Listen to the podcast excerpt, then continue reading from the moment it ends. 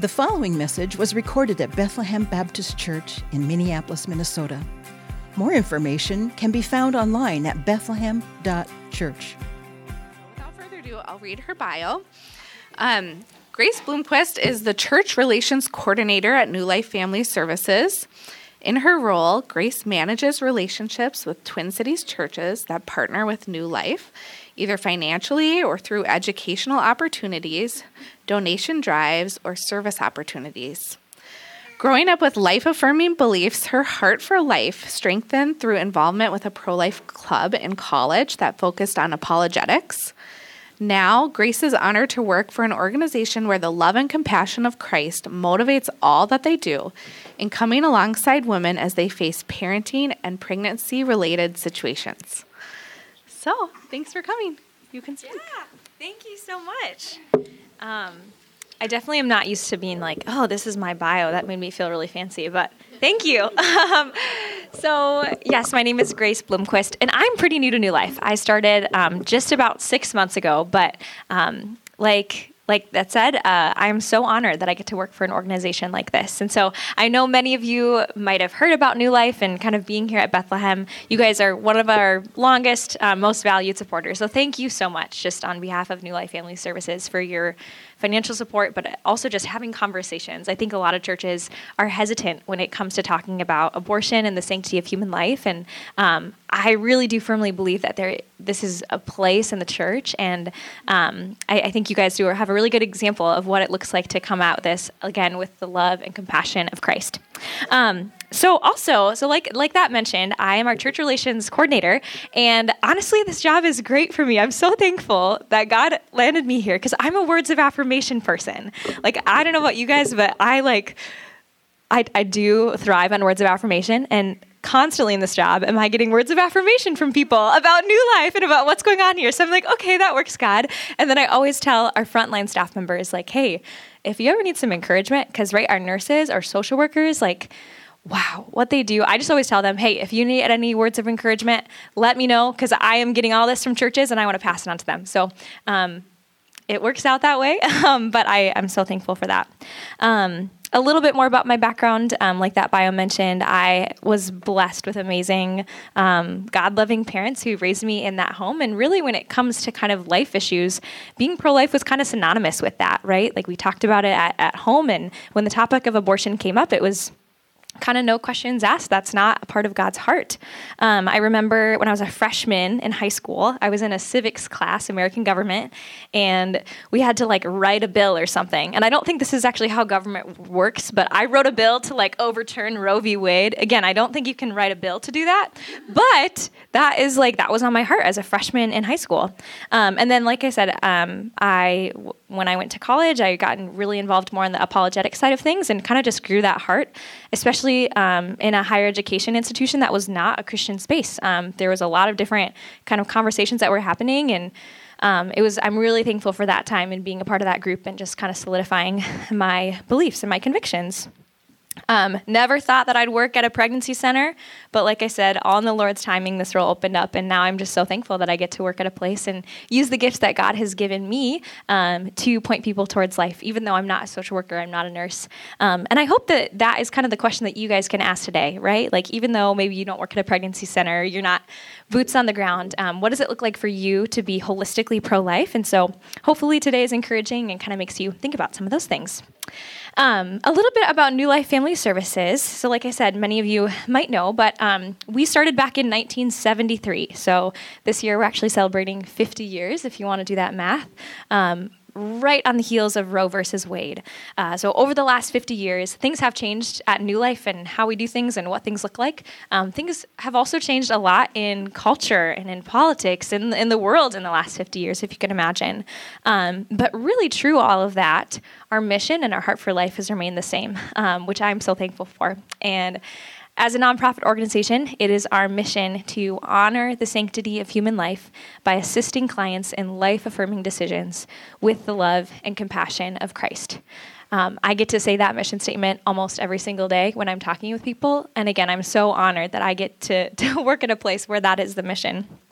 Um, how do we do this, though? So I'm going to st- go slip, move slides really quick. All right, so we do this through three different program areas. Our first program is our first care centers. Um, so this is where we provide a lot of different services to um, a lot men and women facing unexpected pregnancies as well as different situations. But these are all no cost services. So pregnancy tests, ultrasounds, um, decision making counseling. We have licensed social workers on staff as well as amazing client care workers that will come alongside um, our clients. Oh, Thank you. That works out. I brought one too, but I didn't think about it. So, um, we also do offer STD testing and treatment at some of our offices, and um, that is something that was like new to me when I started working at New Life. But um, as I've learned more and more, like that's such a cool opportunity to have conversations with clients that um, sometimes they come into us for STD testing and then down the line they know that we offer the pregnancy services. And so they come back to us then, which is such a great opportunity. Um, and then within First Care, we also have our Every Family Parenting Program. Um, so this is actually our biggest program at New Life Family Services. Um, clients can sign up to be a part of it until their youngest child is five years old. So we really want to support them through those first few years of life, which you guys are all moms, you've been there. Um, you can understand, or maybe could even see if if you didn't have that support through those first few years, how difficult that would be. Um, our Every Family Parenting Program is an earn while you learn program. So clients are meeting one on one with our staff members or parent coaches, um, going through some amazing curriculum, and then earning points that they get to spend on diapers and clothes in our clothing closet as that includes maternity clothes. Um, we also have strollers and all these different baby equipment. Um, so it's a great way that they can earn points and then um, really dignifying i think like earn it for themselves and their families so that is all within First Care. Um, our second program is New Life Adoptions. So we are a licensed adoption agency, um, have been facilitating specifically domestic infant adoptions since 1980, and since then um, have facilitated over 800 adoptions. And then we also do offer home studies for embryo adoption, um, which if you guys aren't familiar with embryo adoption, wow, my mind was blown when I found out about this. So I do have some um, papers in the back would love to hand you, or we can have some conversations later. But maybe that's something that you guys want to do some more research on. Um, anyways, that's New Life Adoptions, a big part of our heart as well. Ultimately, we started offering adoption um, services because we wanted to provide all life affirming options to our clients. Um, and today, people find New Life Adoptions not just through First Care. You know, they're sometimes on our website, they're already thinking about adoption, um, but that's kind of the heart behind that. And then our final program is called Conquerors. And this is a program for anyone who does have abortion as a part of their story. Um, we know that many women in the United States, and we'll kind of talk about this a little bit more later, but including in the church, um, have made an abortion decision in the past. And oftentimes that is down the line, there's a lot of guilt and there's a lot of shame involved with that. Um, and really, at New Life, we do believe that while abortion is sin, it is not the unforgivable sin. Um, and the the years and years and the stories of that go along with um, someone that can carry that um, is really really hard. So Conquerors is a Bible based program. Um, we have small group support groups that kind of happen. We actually have one starting I think a week from this Thursday. So if you happen to know anyone that might, or if you might need Conquerors, would let you know about that. Um, and then we also offer one on one counseling and support. Um, and these programs are all led by women who have been through Conquerors who also have abortion as a part of their story, um, which I think is really important. So, as you can see, this is kind of the overview of New Life Family Services. Sometimes it's hard to explain. Like when people are like, "What do you do?" or "What do you work for?" It's like, well, there's all these different things. Um, and part of that is because we really do believe in holistic care.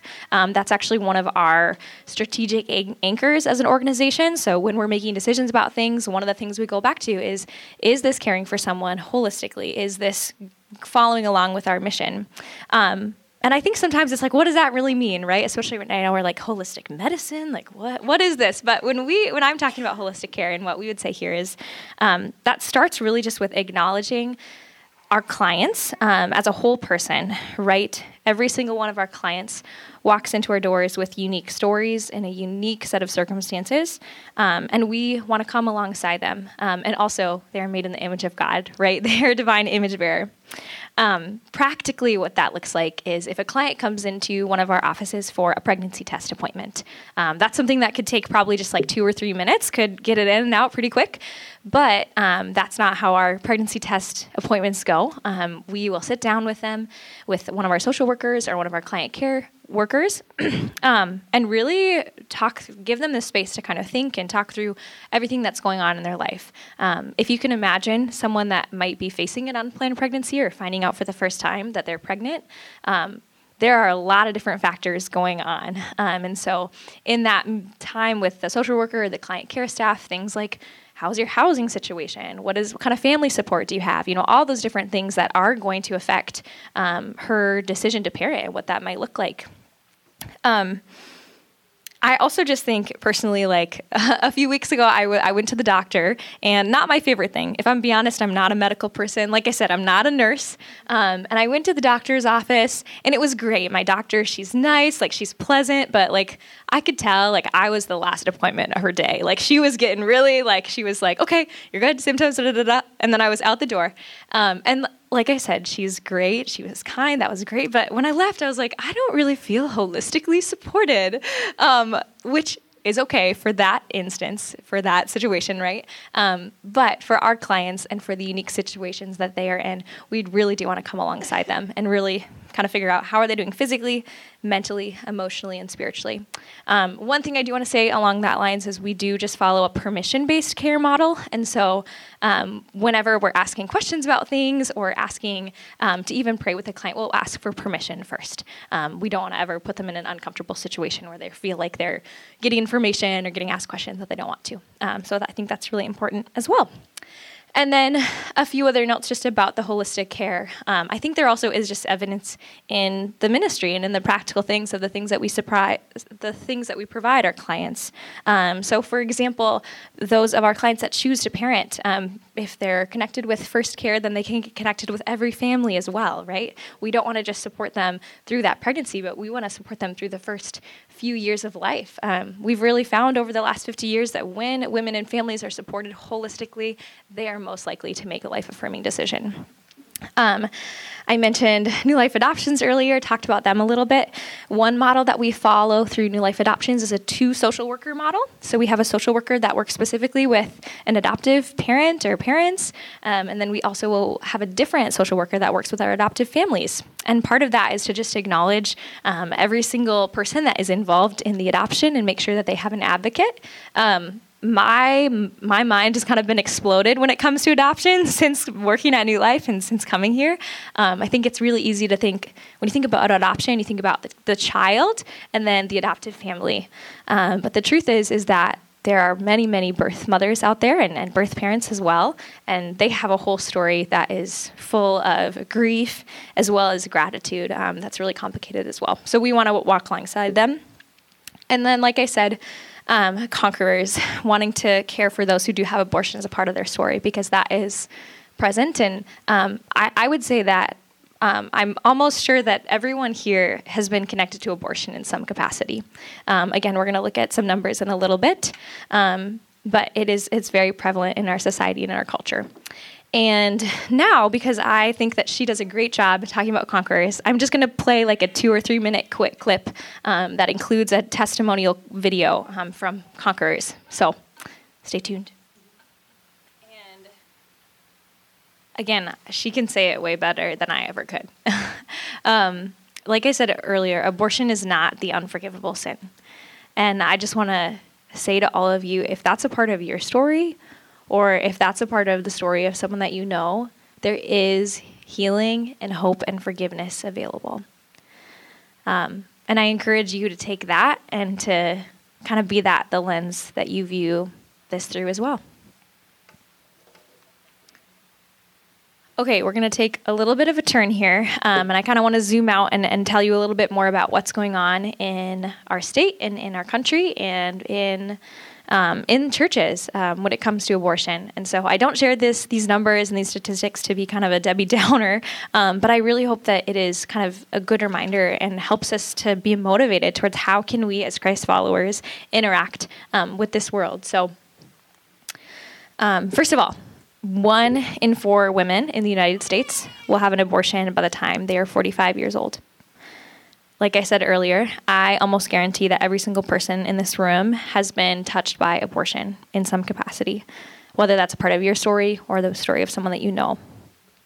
Um, in 2021, which is the most recent reporting year, there were just over 10,000 abortions in the state of Minnesota. Um, and nationally, there were over 930,000 abortions in the country, as estimated by the Guttmacher Institute. A little bit more about abortion specifically within the church because I think sometimes we see those numbers and we think, oh, that's way far out there, not related to me. Um, but according to a CareNet survey from a few years ago, 36% of women were attending a Christian church at least once a month at the time of the abortion. Um, and so I want you guys to think about those women and the people that you see on a Sunday morning um, and what they might be going through. Um, 7% said that their church encouraged them to not have the procedure, right? So we see how small of a percentage that is that's connected to that. And then we see that 76% of women said their local church had no influence on their decision to terminate. Um, a few, I think uh, maybe a year and a half ago, we took a survey of all some people that have gone through our Conquerors program. It was a pretty small, I think there was 12, but I still think that these statistics and these numbers speak to kind of people's interaction, um, those who have been through Conquerors and their interaction um, in the church. So, first of all, um, question Did you feel safe sharing about your unplanned pregnancy with anyone at church? And 82% of the respondents said no, they did not feel safe sharing that and 18% said yes. Um, the second question was just a general I have told people at my church about my abortion. Half and half. 50 of them had told people, anyone at their church, 50 people hadn't. Um, so, again, many people kind of keeping things in the dark for years and years, and I think that shows through the numbers. Um, and then I think kind of one of the most important things down here when was the first time that you heard the gospel message applied to your abortion? And you'll notice that from the sample size, at least, um, none of them responded that it was during a church sermon, that it was in the Bible, or from someone at their church. Um, the vast majority, it was specifically through the Conquerors program, and then 18% said friends or family. Um, I shared this information at a pastor's training that I did at the beginning of January for Sanctity of Human Life Month as we were preparing for that. And one of the responses that I got from a pastor that I think really was a good reminder for him, again, as he was thinking about how do I approach this topic in church, especially something that's really politicized, as he said, um, this is a good reminder that this is not a political issue, that this is a personal issue. Um, and then a few weeks after that, I was talking to a donor and someone who has been through our Conquerors program, and she reminded me that while it is a personal issue, it's also a spiritual issue. And I think that really hit me and was a good reminder for me and hopefully for all of us that, um, like I said, every single one of those numbers, those people are made in the image of God. Um, and we're going to come back to this a little bit at the end, but I encourage you to start thinking about, um, you know, how can you be someone who others are comfortable being vulnerable with, especially when it comes to this topic. Um, again, going to take a little bit of a turn here. We live in kind of a crazy cultural political climate right now when it comes to abortion and when it comes to the sanctity of life. And um, i'm not the expert on all those kinds of things. There's some other great organizations that bethlehem partners with. Um, but what i can say is that today minnesota is one of if not the most extreme state in our country when it comes to allowing abortion for any reason until birth um, and again, we're not a political organization. We really are on the social services side of things. Um, but this does affect our work. Um, first of all, we anticipate seeing more and more later term ultrasounds. I know a few weeks ago I was at our St. Paul First Care office, and um, one of the client care staff there shared that just earlier that week, um, she had had a client come in that was 28 weeks along um, had the ultrasound. And um, for that client, you know, a year ago, abortion wouldn't have been an option, but then during this appointment, that still was on the table for her. Of course, we do not refer for or provide abortions, but um, I know that was really heavy for our staff, and I think we're going to see more of that. So I would encourage you to also just be in prayer for those frontline staff um, and the burden that they carry. Um, Similarly, we've definitely, our marketing team has been having conversations about um, what it looks like to target and access those clients that might be coming to Minnesota from out of state. Um, as we look at the different states around Minnesota, kind of increasing restrictions and us loosening them. Um, so, what it might look like to get them to come into First Care and provide our services. And then ultimately, um, this has also kind of just put a target on the back for uh, of our heads when it comes to uh, attacks. Um, so, if the, in the fall, I know um, someone mentioned Jenny Schroeder. She goes here and she works at our Minneapolis or our St. Paul my apologies, our university first care office. She's the office manager there. Um, we had some protests there this fall from a group, and then um, just a few weeks ago we had some vandalism at our at our first care office right in the Phillips neighborhood, a few blocks from here. Um, and I'll show you a few pictures from that, but. Ultimately, I do have to say that I am so grateful that I work for an organization where our response to this is, is to pray. Um, at our last all staff day at the beginning of February, we started the day in prayer um, for uh, for our those protesting us, um, for our legislators, for our governors, as well as those who work for, for abortion clinics. Um, and I encourage you to to join us in that. Um, you know, we think about Matthew 5:44. We're supposed to pray for those. We're supposed to love our enemies and pray for those who persecute us. And I'm so thankful that that has been our response um, thus far. Um, like I mentioned, we did experience some vandalism a few weeks ago. Um, so if you haven't seen this, uh, this is these pictures on our website as well. But um, there's a planned protest on Saturday, March 4th, outside of our brand new First Care office in the Phillips neighborhood. Um, it was a pro-abortion group. If you receive our prayer texts, you probably got an update just inviting you to pray for safety over that. Um, and then on early on Saturday morning, still to be determined if it's if it was related or unrelated. But um, we got a call from the police. We had to get some staff down there um, because vandals had come and broken seven windows and um, had some graffiti on our building. Um, a cool story from this is actually the reason it was found out was a Metro City bus driver was driving by, saw the vandals, stopped, called the police, and I would like to think that the bus being there kind of scared them off, and so then they didn't do as much damage. Um, and we're we're so thankful that he was there though, and that no more damage was done, that our clients and staff weren't there, that they didn't get in. Um, and then the next day, the protest did go on outside of our building. Um, ultimately, this does not change what we do. We are still committed to serving the community, and this was for sure not a surprise to God, but also not a big surprise to us. Like I said, um, there's actually been five other. I think we're the fifth pregnancy center in the state of Minnesota that has been been vandalized in the last year, um, and I mean the the good news is that perfect love casts out fear, and so we have nothing to be afraid of. Um, we did get a decent amount of press from this, and I'm just trying to put the the the spotlight back on our clients and the people that we serve. Um, and so that's kind of been our response. And I just have to say, even though the environment is bleak, I think um, this is why we're doing what we're doing and um, why it's needed now more than ever. Um, I'm just going to check the time here. Okay, I'm already like over time. okay. Um, so a, a, few more things I'm going to skip over here then, um, just to come back to these questions as you leave today. Um, if someone's facing an, un, unexpected pregnancy, maybe this is someone at church, maybe this is someone in another circle that you are connected with, um, would they share that with you? And if so, how would you respond?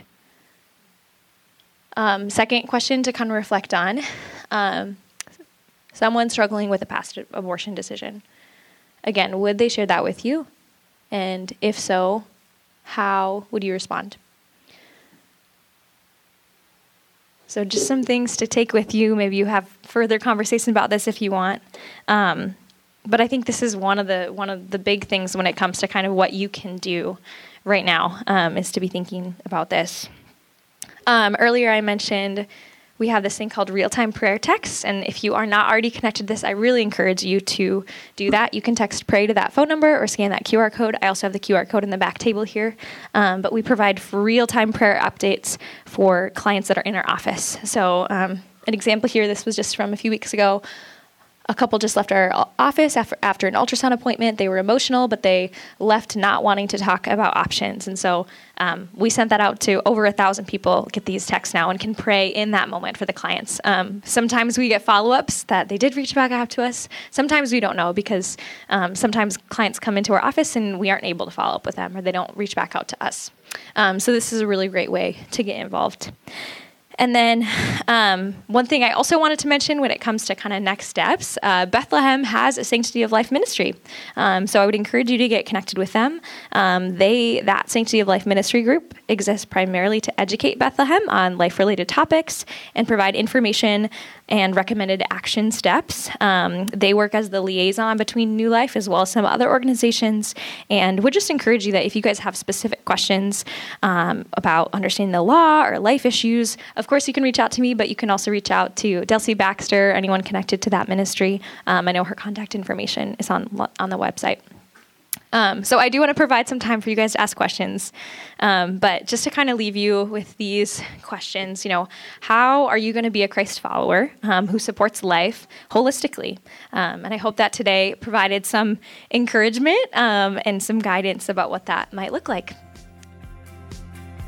Thank you for listening to this message from Bethlehem Baptist Church in Minneapolis, Minnesota.